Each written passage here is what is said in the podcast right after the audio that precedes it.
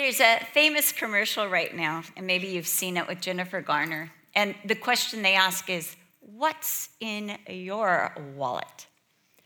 And you know why? It's because it's so indicative of, of who we are. You know, men have wallets, and in order to house our wallets, women have purses because there's a big difference between us. Men tend to carry maybe one or two credit cards, maybe their AAA card, a proof of medical insurance, maybe cash, not if you're Brian. There's no cash in that wallet, I know. I check often. Maybe a few pertinent business cards. You know, I was going through Brian's wallet recently, and he had so many cards. It, it was filled with all these cards. I said, Brian, do you know half these people? He goes, No, but they were kind enough to give me their card. And some people carry only their own business cards in their wallet. That's indicative. Maybe a picture or two, usually outdated. My dad kept my six year old, my first grade school picture in his wallet till I begged him to take it out when I was 45. Can, can we change it, Dad? Could, could we change it? So that's a man.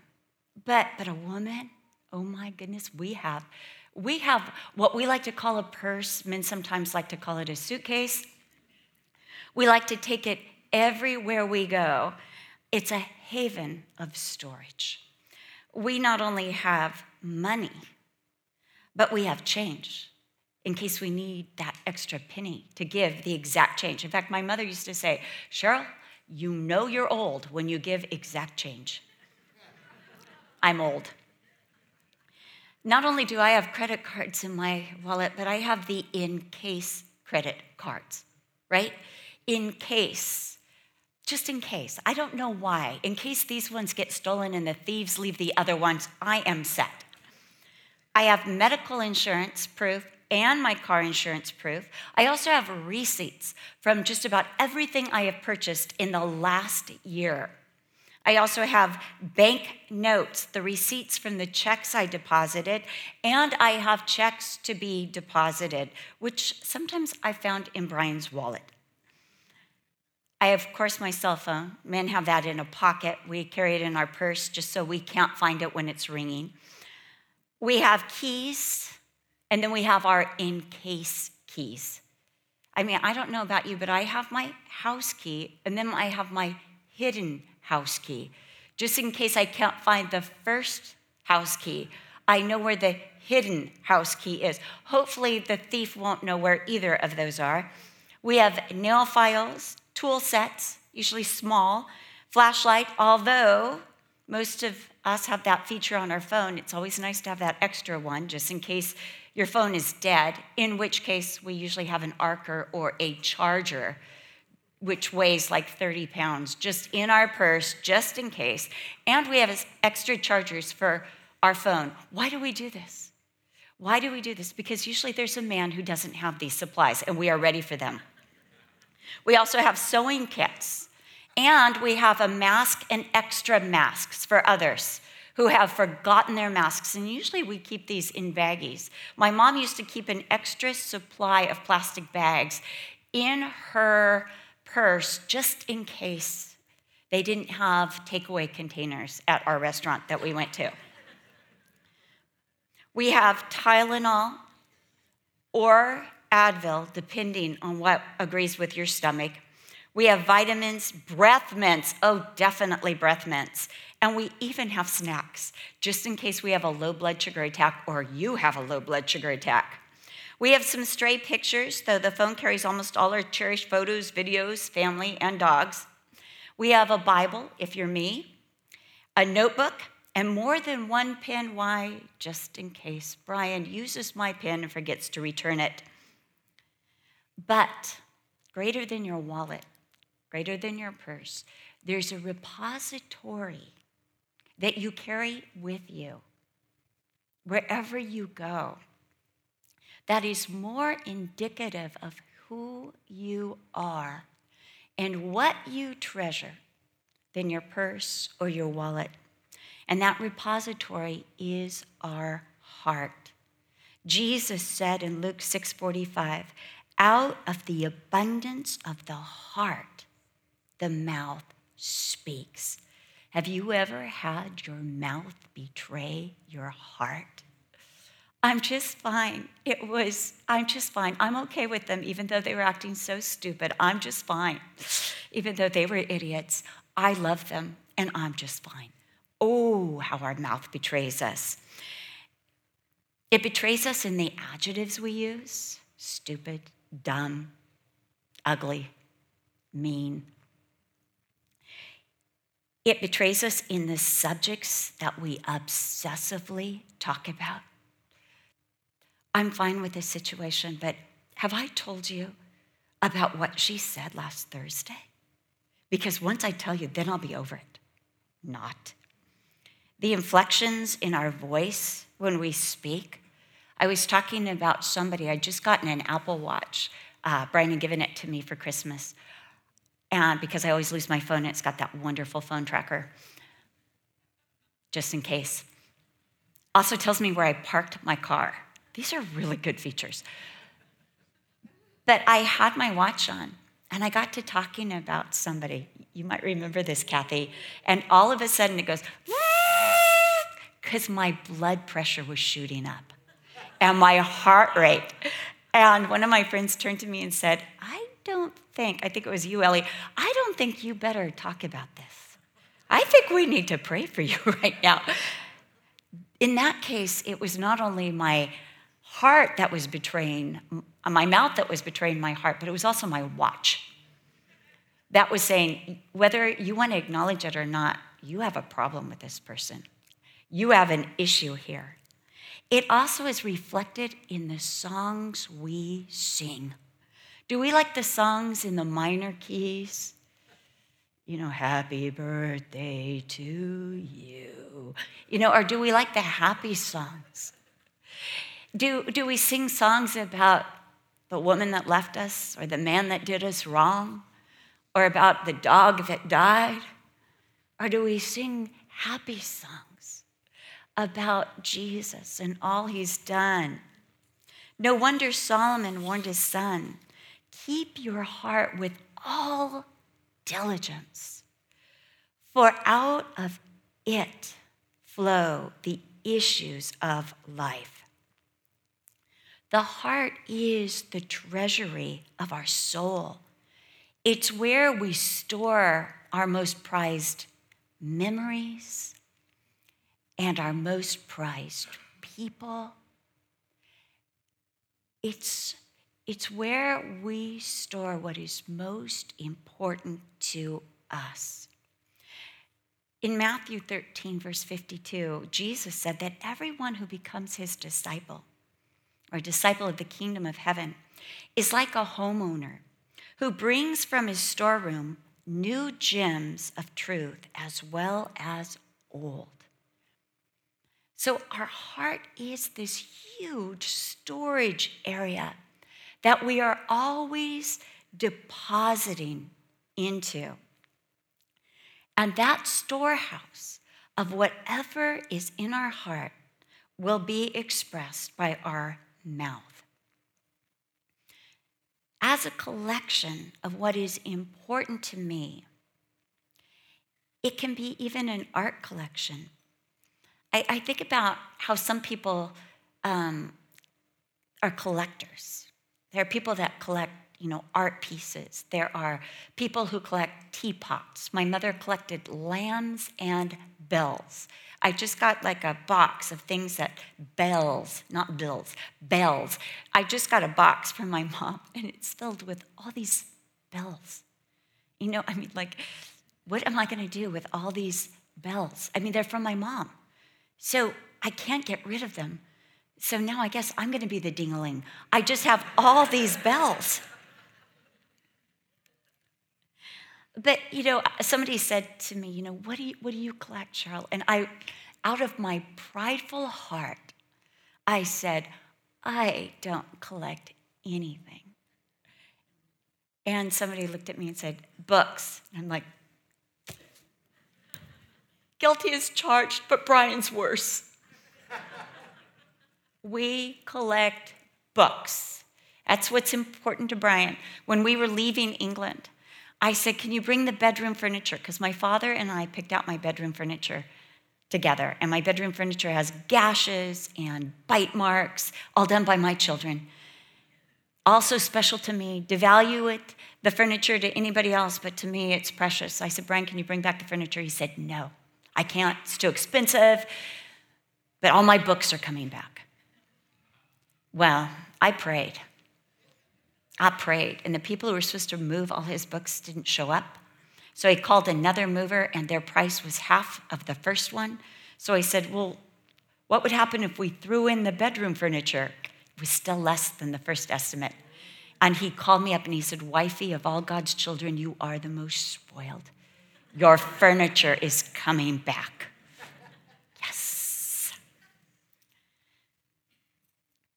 But what do we treasure? Some people, believe it or not, in their heart is a collection of ashes, places where they've been burned. And, in the minute they open, they'll tell you about every person that's hurt them, everything that's gone wrong in their life. Some people, it's all bitterness that's collected. Other, it's liens on people or property, like they owe me and this person owes me, and that person owes me.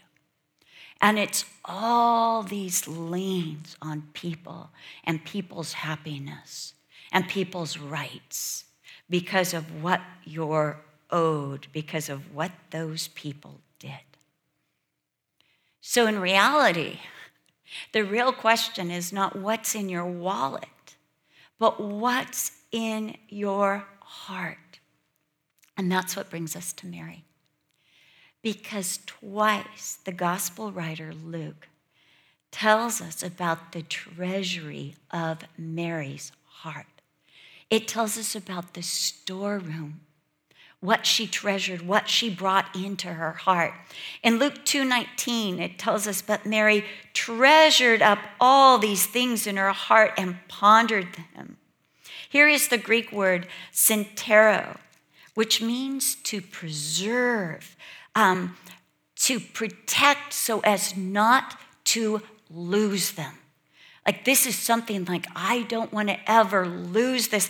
I want to keep this forever and ever. It means to prioritize or to implant. Have you ever had one of those incredible moments where there was no camera around and you said, I want to capture this moment forever and ever and ever. We were at the White Cliffs of Dover um, in England. Brian and I were living there. My parents had come over to visit. And my mom and dad wanted to go there because they had lived through World War II.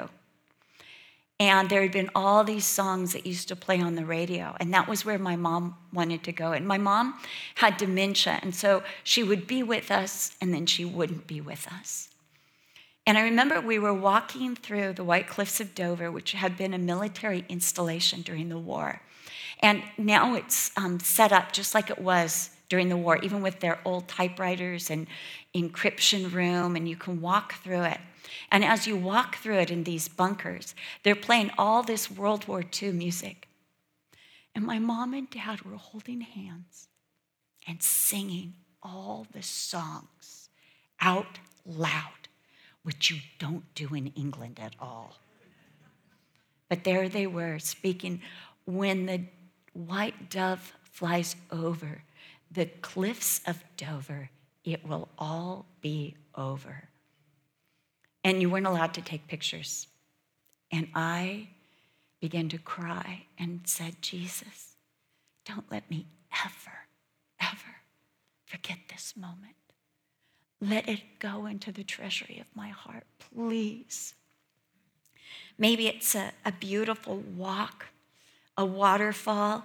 You know, pictures don't catch the thunder of the water, do they? They, they don't catch the smell of, of, of the greenery. They, they just don't bring back those evocative of memories. But our heart does, doesn't it? Our heart remembers the smell and the sound. And not only the look, but the atmosphere. Our heart remembers. It is a mental snapshot that no camera can ever capture. And it affects every sense our olfactory nerves, our auditory nerves, our heart. It's a body reaction. So, this is what Mary did before cameras were ever invented, when she had no access to paints and canvases. She put it in her heart. In Luke 251, again, we're told that Mary treasured these things. But this is a different Greek word, and it's diatero. And it means to continuously bring to mind to pull out of the storehouse and to contemplate. It's like something that you love so much, that holds so much memories. You have it displayed at your house. It, we call them conversation pieces that people come in and go, Now, now what, what's this about? You're like, I'm so glad you asked. There's a story. And you love to tell that story. Now I've got all these bells that I can tell stories about. But both of these Greek words speak of a memory that is given such priority that it is pondered again and again and valued and treasured. So, when did Mary begin this treasury? When did it start? I think it probably started when she was very young because she said to the angel, Behold the maidservant or the handmaiden of the Lord. And we see that she has such a rich biblical knowledge. Today I was reading in Psalm 148 and I was like, oh my goodness, this is where Mary quoted. She had such a rich knowledge of the Lord. I think it might have started when she was young. But it definitely, definitely received lots of treasures at what we call the Annunciation in Luke chapter 1, where the angel comes to her and says, Greetings, favored woman, the Lord is with you. And we're told that immediately Mary took that greeting and put it in her heart and began to think about it. She pondered it. See, pondering is more than like, oh, that was nice.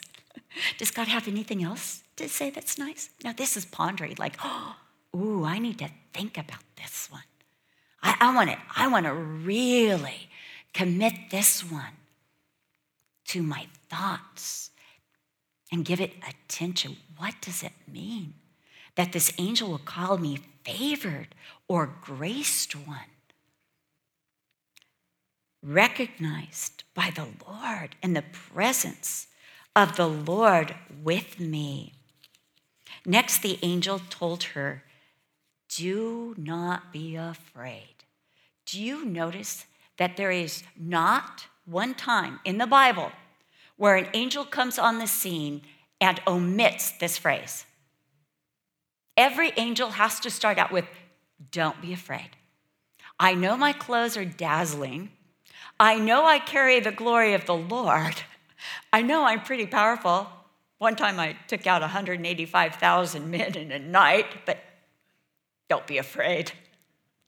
Don't be afraid. You know, there's a reason they say don't be afraid, and it's because they look scary. Years ago, you heard my brother Chuck last week speak. Years ago, um, my mom and dad left me in his care. Um, I mean, years ago, because I think I was six, same age as my dad's picture, my wallet in his wallet. But I remember this that I said to him, I said, Chuck, I'm really scared.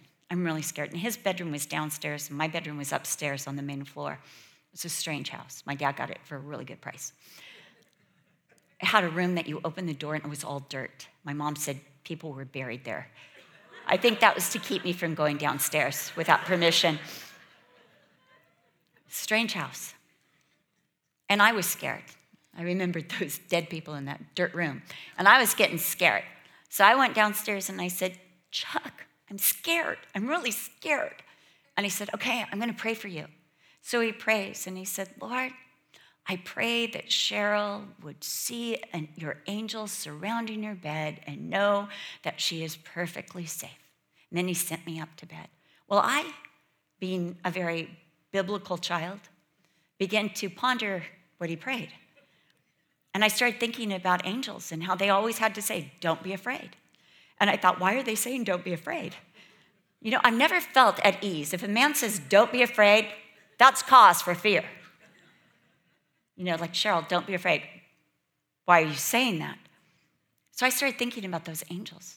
I thought about how, like, the ones in heaven have those six wings. I'm like, I don't want to see any six winged creature coming into here. This room, this room isn't big enough. And what if it's just a wing that comes in and is flapping back and forth? And I started thinking about angels coming into my room. Then I wasn't scared of burglars or the dead people in the dirt cellar. I was scared of angels. So I went running back to Chuck and said, I don't want an angel. I don't want an angel. I don't want any angels coming in my room. So then Chuck took his hand, he placed it on my head, and he said, Lord, let Cheryl see not an angel, but your hand with her. Well, that satisfied till I got into my bed, started thinking about how the span of God made the universe, started thinking about this huge hand coming into my room. And I started getting so scared again. I jumped out of bed before the hand could get me, ran down the stairs, went to Chuck and said, I don't want to see a hand. I don't want to see an angel. He grabbed me by the shoulders and began to pray, God, let mom and dad come home now.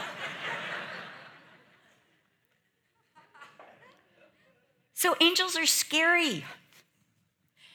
And this angel is before her, but there's no need for fear because she has God's grace and God's favor.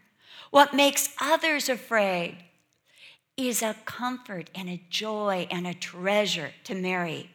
Secondly, she is going to be the one who will carry and birth God's own son, the Messiah. The angel said, You will conceive and give birth to a son, and you will name him Jesus. He will be very great, and he will be called the Son of the Most High. The Lord God will give him the throne of his ancestor David and he will reign over Israel forever. His kingdom will never end. Oh, there is so much to ponder and treasure here. Don't you know that Mary rehearsed those words over and over? I'm going to conceive. I'm going to have a son. His name will be Jesus, which means God is salvation. And this son is going to be very great. And he's the son of the most high God. And he'll be in me, in my womb. And Yahweh will give him the throne of David, my ancient ancestor. You mean the tribe of David out of the root of Jesse? One will arise again, and the Davidic dynasty will be back, and my child will reign forever and ever and ever. Oh, she thought about those again and again and again, just like you do when you receive good news. There is nothing like favorable news, like those, those messages that people have given us. Like, I just have to tell you, Jesus loves you. Jesus loves me. Jesus loves me. Those, those things, maybe you heard it in a sermon, or maybe somebody came up to you and you just want to think about this. You're like, I need to be alone. I got to process this. This is overwhelming, but it's good. But it's overwhelming, but it's good. But it's overwhelming. I need some time alone. Mary then asked, But how can this happen? I am a virgin. This is not a question of unbelief like Zechariah. Like, right, I've been praying that prayer for years. Nope. This is a question of how can I cooperate with you? What do you want of me?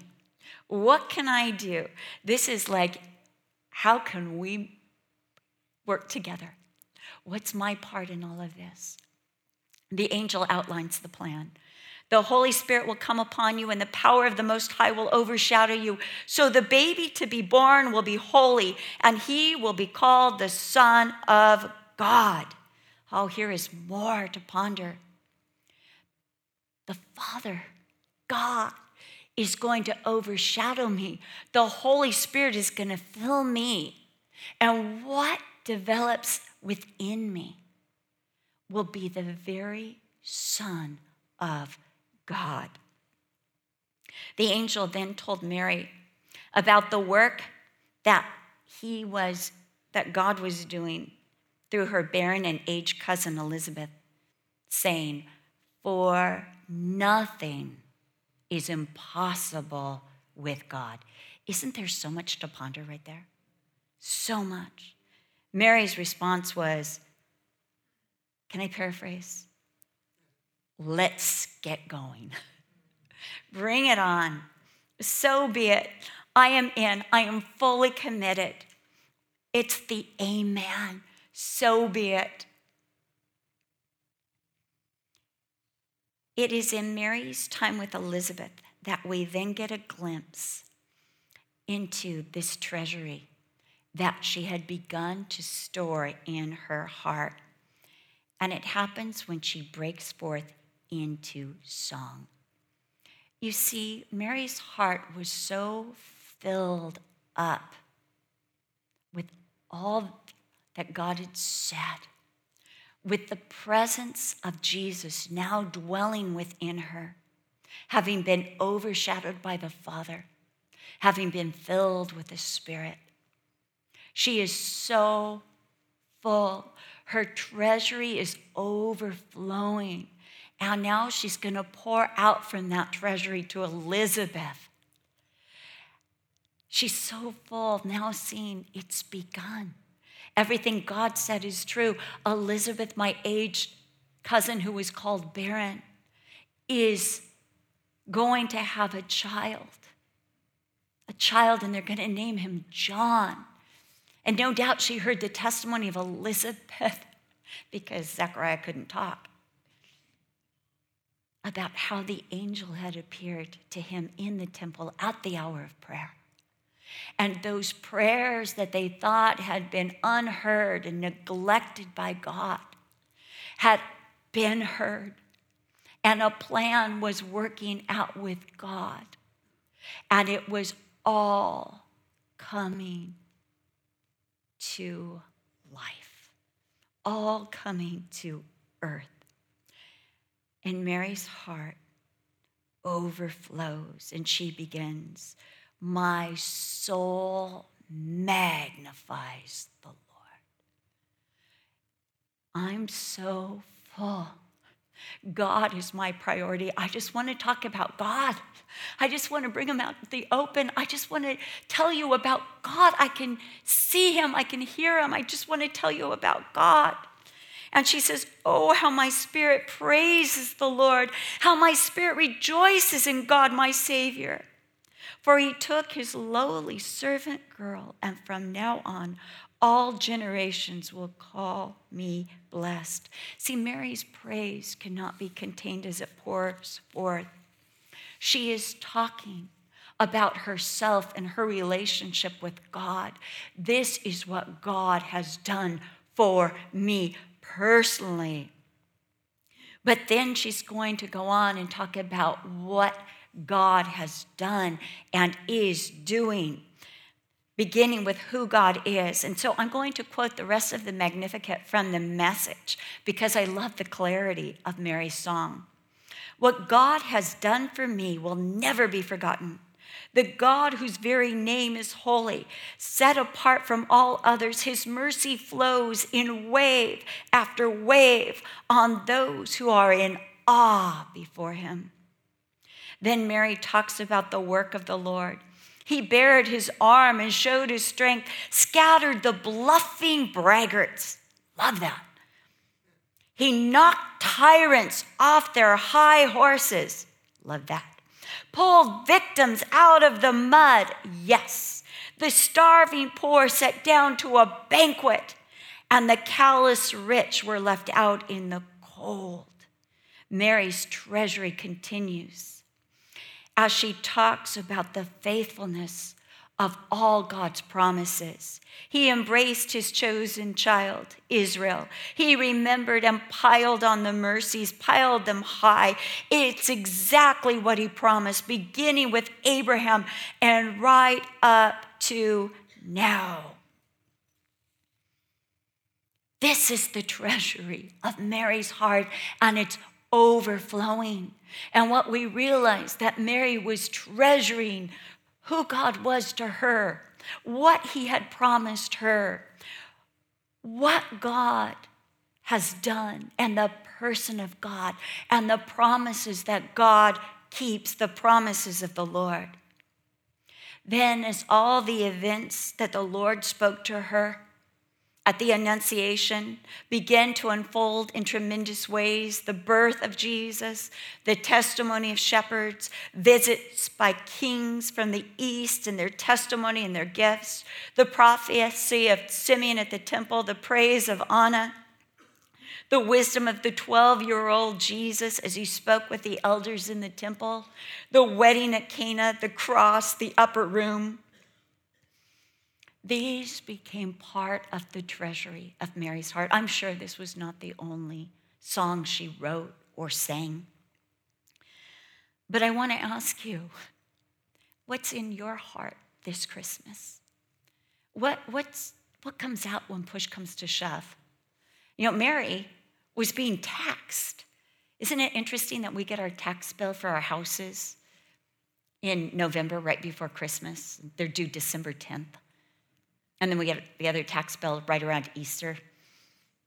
Talk about a conspiracy theory. When push comes to shove, what comes out of your heart? When there are no parking places at the mall or at work, what comes out of your heart? Hallelujah. When the item you are planning on getting for someone is back ordered, what comes out of your heart? Glory. When you can't find your favorite Christmas ornament because it's actually broken and was thrown away the year before, what comes out of your heart? Not that I've ever had that experience. When your Christmas grandma's special recipe rolls do not rise, what comes out of your heart? When you don't have enough money to pay for your presents, what comes out of your heart? When somebody looks at your present and says, Not this, even though she's eight, what comes out of your heart? And what do you continue to remember, even though she's 42? When you feel all alone and forgotten, neglected, what comes out of your heart? What will come out of your heart this Christmas? Because God always tests our hearts to show what's in them. He doesn't test them that he might condemn us, but that he might say, Oh, my child, do you really want that in your heart? I have so many treasures to give you. Do you really want that in your heart? Ashes or a treasure? Diamonds or debts? Which one do you want in your heart? F.B. Meyer, a preacher in England during the 1800s, famously said that people spend too much time trying to drive out the old and bad thoughts out of their heart instead of overwhelming their hearts and minds with all the good work and good word of the Lord. You see, you can begin to fill your treasury right now. As my dad used to say, don't try to drive the darkness out. You just on the light. I'm so glad some of you knew. You just turn on the light. Just bring the light of Christ into your heart and let Him begin to start the treasury. You see, just as Mary conceived the child, this is how you receive Jesus. The Father overshadowed you, the Holy Spirit filled you, and Jesus took up residency in your heart. And now He wants to fill your heart with the treasury. It's time to start a new collection, to start building up the treasury of God's word, God's work, God's faithfulness, and God's promises in your heart. It's time to start taking mental snapshots of all the good things that God has spoken, fulfilled, and promised you personally, promised to his people, and promised to his creation. As monumental as the first coming of the Lord was with the angelic announcement, his second coming, he will be with the angels and coming with the clouds of heaven. And it will be much more spectacular than the first.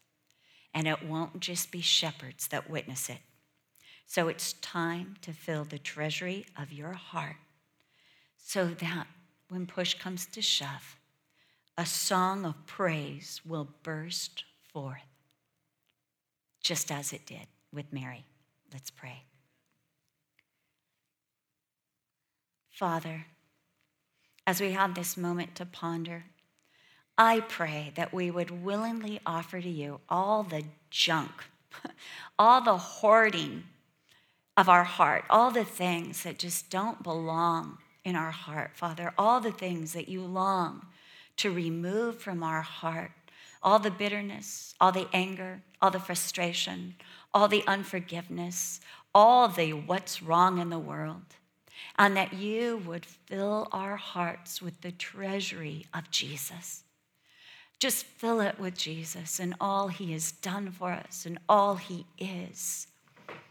Fill it with your goodness and with all your promises so that when push comes to shove or there's no push at all, our hearts just have to burst forth in praise over your goodness, your greatness, and your fulfilled promises to each of us.